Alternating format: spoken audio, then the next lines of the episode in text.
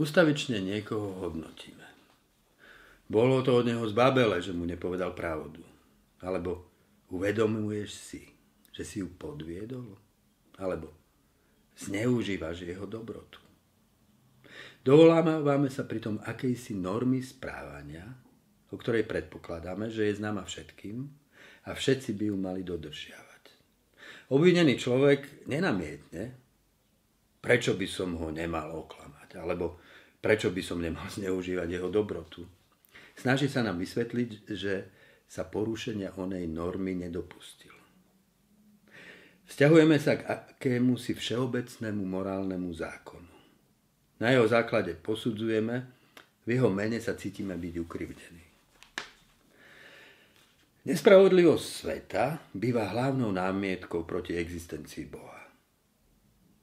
Mohol by azda taký zlý svet stvoriť Boh?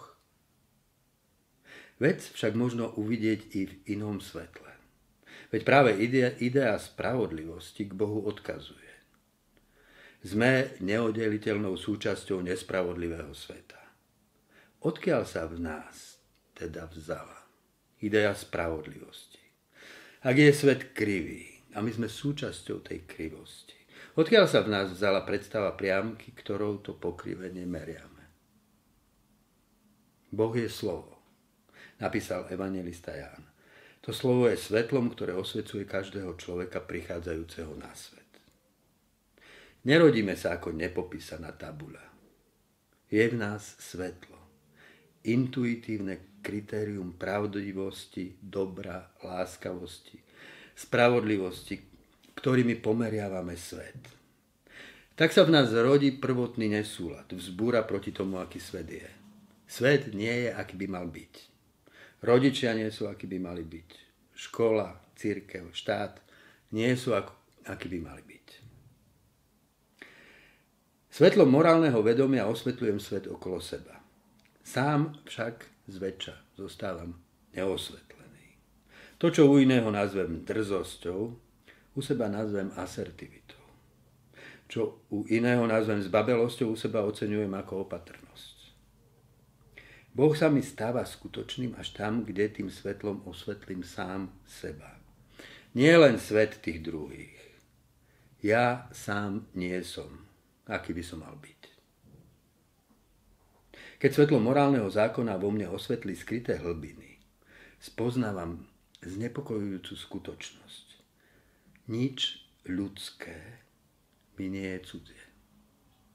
Zárodok každého zločinu si potenciálne nesiem sám sebe.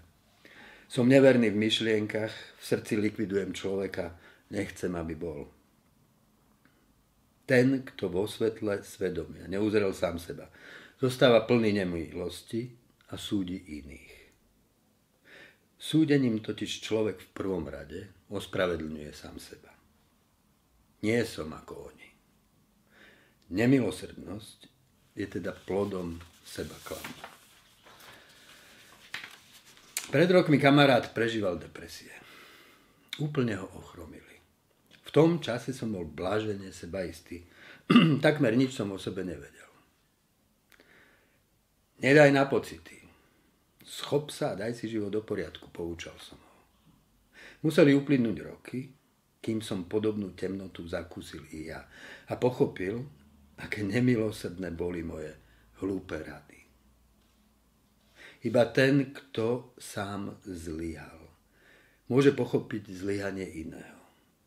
Iba ten, kto sa sklamal sám v sebe, unesie sklamanie z iného človeka. Boh nás občas nechá dojsť až k svojmu koncu, aby sme uzreli priepasť, čo si v sebe nosíme. Ktokoľvek z nás sa v tej či onej chvíli môže do tej priepasti zrútiť. Sme krehkí.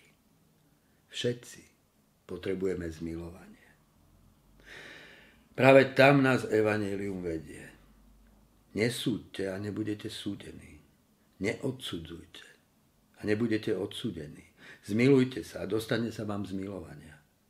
Lebo akou mierou súdite, takou budete i vy súdení. Znepokojujúca predstava. Presne tak, ako ja bez milosti odsudzujem druhého, Boh posúdi mňa? Presne tak, ako sa zmilujem nad vinníkom. Boh sa zmiluje nado mnou? V Bohu je iba jedno jediné odpustenie. Jedna milosť daná v Kristovi všetkým bez rozdielu. Ak tú milosť prijímam pre seba, prijímam ju pre všetkých. Odpustiť a prijať odpustenie v Bohu je jediným nedeliteľným aktom. Jedno bez druhého.